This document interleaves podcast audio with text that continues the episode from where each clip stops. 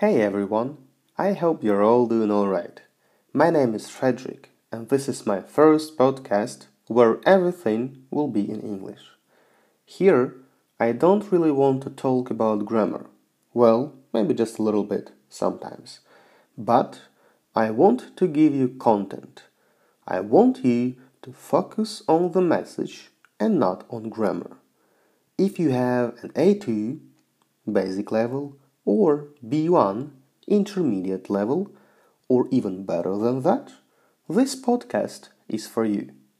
Today, I'm going to give you a short introduction about what I want to do. So, first, why this format? Many students don't realize an interesting fact. Listening to English speech plays an important role in communication. It's not a passive process, not at all. Yes, when you listen, you do not speak. I know that. And this is something that you can see. But there are specific processes in your head that you don't see. For example, while you're listening to me right now, your brain has a lot of different procedures. You know the word brain in English?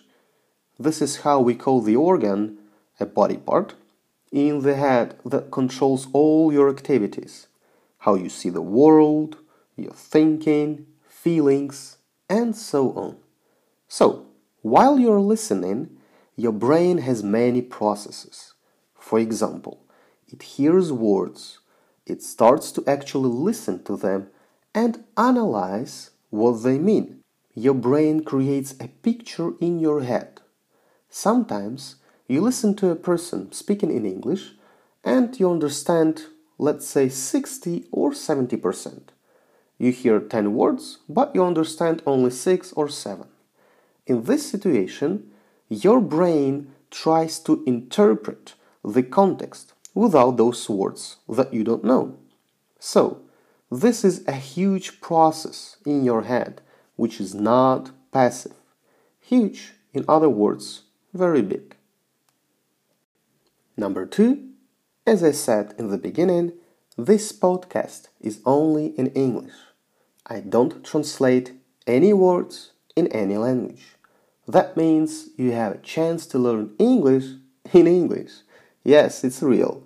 There can be a situation when you hear a word and you don't know what it is. You hear it again and you try to understand what it means in context. Next time, when you hear this word, you already remember in what context people usually use it. Later, you can translate it yourself. You see, this is a very active procedure in your brain. It develops your knowledge. You learn, but you don't study. You just listen and improve your vocabulary.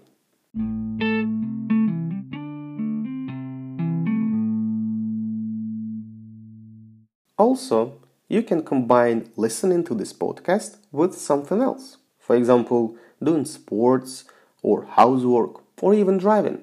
But be careful, don't forget to look around.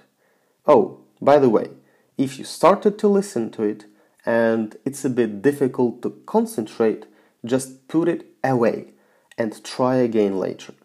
There are moments when you're tired or you're not in a good mood Maybe your brain is busy with some other thoughts.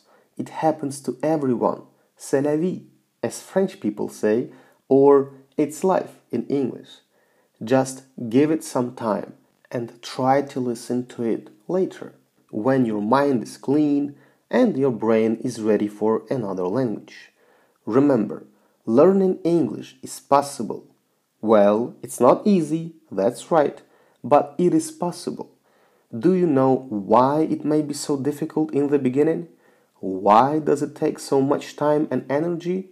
The answer is actually simple because it gives you thousands of opportunities. Another language opens your eyes to see a totally different world. And trust me, if you give up now, you will lose a unique chance to discover amazing skills, to discover yourself. In other words, if you stop now, you will not have wonderful knowledge in the future. let us make a conclusion.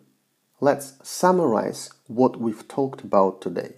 Listening is super important when you learn a language. Most people think it is passive learning, but of course it is not, because our brain has so many processes while listening. It downloads and interprets the information. And if you are still here, it means you understand at least something. You can learn English in English. It's real, it's very effective. Try to find time for studying, maybe just 10 or 15 minutes per day, but every day. You will see great results soon. I hope you liked my podcast. Again, you can listen to it one more time to give your brain another chance to analyze it. And yeah, try to enjoy English. When it's fun, it's more productive. There is more motivation for you. Leave your comments or write me an email. You can find it in the description. If you have any questions or recommendations for the content, feel free to mention them as well. So, good luck and take care. Música